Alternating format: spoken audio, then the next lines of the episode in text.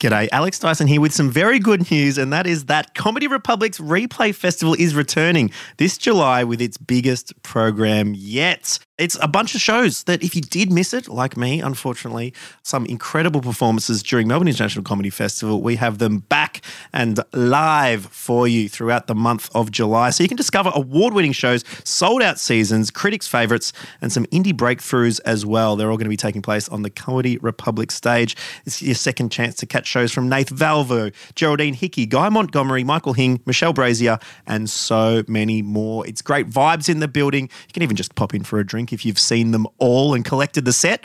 Otherwise, we'll catch you here at Comedy Republic in July for Replay Festival.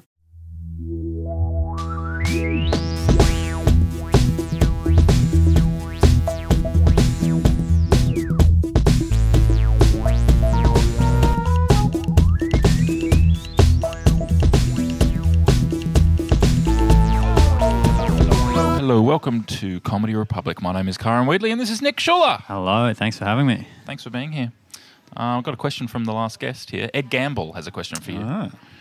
Asks uh, if you could please tell us about your favourite cousin and your least favourite cousin Oh. and why. That is No defamation if you can. brutal. Yeah, I've just immediately made the decision not to post this appearance on Yeah. a podcast on social media. Do you have many cousins? I Let's do start have there. quite a few. I've got uh, Big families, both sides. No, so I've got two on my dad's side and s- or seven on my Seven. mom's. Okay, so you got nine to choose Plenty from. to choose Yeah. Um, from. Oh, Oh, actually, no. I've got an easy, an easy for the worst. Um, uh, that would be Scott, my cousin, who is Scott. uh, a self-proclaimed degenerate. Uh, he makes his income uh, sports betting and playing online poker. Ooh. Uh, he's wildly successful, um, but is a self-styled degenerate. Um, pays no tax because it's all gambling winnings. course. Uh, so he's he's the problem with society. Yeah, That's Scott. terrific. Yeah. Not That's a good favourite. why. I feel like Scott's one He's there. Mm-hmm. Not paying tax, ruining ruining the world. Um, the favorite look. The, the rest, they're all they're all great. Um, do they all? Are you? Are you like? Do you come together at Christmases and things? not Christmases, but like we will have. We're all kind of. Uh, marrying age so Yes. there's been a few cousin I weddings which see. are always the big reunions my one is is the next one i think Yeah. Um, oh, I think actually no. I've, uh, another another easy choice. I go Chris, uh, who is um, uh, essentially he's the youngest of my cousins and is a sort of smaller version of me. Uh, Okay. Like big nerdy glasses, wild red hair. Um, I see a lot of myself in Chris. Yeah. Um, he's just finishing uni, so he's quite young. Um, he's got a, a recently completed like uh, Japanese designed half sleeve, which is where we depart. Okay. he's, yeah. he's covered in so very he's cool slightly, tattoos. slightly gone down. This is why you were questioning it at the start. You're like, Yeah. well, he's got that sleeve tat now. yeah, yeah, which is uh, not something that we share. But um, no, I see a lot of myself in Chris, so I'll go Okay. with Chris for the favorite. So the favorite and the why is most like you. Yeah, I can see, I can see. Yeah, he's my little prodigy. I think. Yeah. Okay. Uh, no tats then. No tats. No tattoos. No, I've been uh, meaning, or uh, so I moved to Melbourne about a year ago. Uh, and From? from Canberra, Great. Uh, and I felt that to fit in, I should probably get one. Um, so it's been on the list, but I haven't got around. You just to get a scarf if you want. Yeah, Pop a yeah, that'll scarf work on. too, yeah. That works as well. Yeah.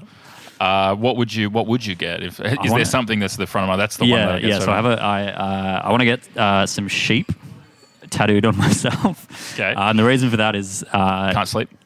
yeah, I need, need to, to count Uh-huh. them to, to help my insomnia. Yeah. Um, no, in the the long lockdown in 2021, the Yeah. second half of 2021, uh, I was living with my uh, fiance's family, and they live on a sheep farm out in central New South Wales. Great.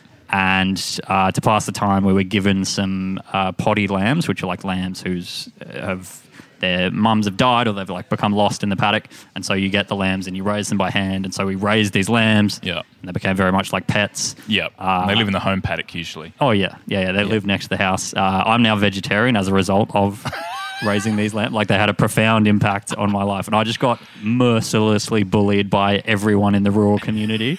They're like, oh, the city boys come out here, raise some lambs, and there's now changed his, his entire moral compass. Yeah, and I think correctly, you, Yeah. you're mercif- mercilessly bullied Yeah. for that. Yeah. Uh, but yeah, I would like to get the four So you're now lambs. going to tattoo the four lambs Yeah, on you. I What are their think so. names? They are called uh, Jazzy, Moana, Francis, and Georgie. Who's your favourite Oh, and why? And who's your And least, least favourite? Why? Actually, the same answer to both. Uh, the favorite and least favorite is Georgie. Um, she was A like, degenerate yeah, makes all her money Yeah, gambling. Yep, sports betting, just the worst. Pays no tax. tax. No tax. Um, yeah, so Georgie, she's the worst. And which is your favourite? also, Georgie, she's adorable. Can't get enough of her. Okay, and yeah. most like you. most like me too. Covered in tattoos. Yeah. Um, yeah. Uh, so how was? So is this your first time on a sheep station farm? Yeah, first time I've lived out, I've visited a few times, but Yeah, we yeah, were yeah. there for like four or five months. It was Wow. And so you just traded in city life Yep. for For farm life. For farm life. Yeah. Did you get stuck in as well? Were you were you out farming? not heaps. Not allowed. Uh, not allowed. Yeah, they were- this this they took one look at me and was like, "There's no way." Let's give him the orphan lamb. yeah, yeah. Yeah. We'll we'll make it seem like he's helping, but this is not a real farm task at all. Uh, did you enjoy it though? Did, were, It you was- Uh, temp- were you tempted by the lifestyle? Absolutely, yeah. It was it was great, and in terms of a place to be locked down, it was phenomenal Mm. because you're out in the middle of nowhere. Um, and yeah, I could I can see myself retiring to a farm. Okay. In later life, I think it did. Yeah. It did appeal quite strongly. Until then, you'll just have to deal with four tattooed I sheep will. I will. um, on your skin. yeah. Um, now your show, Firebrand, Yes. is on All Festival at the Chinese Museum. that is correct. Six thirty.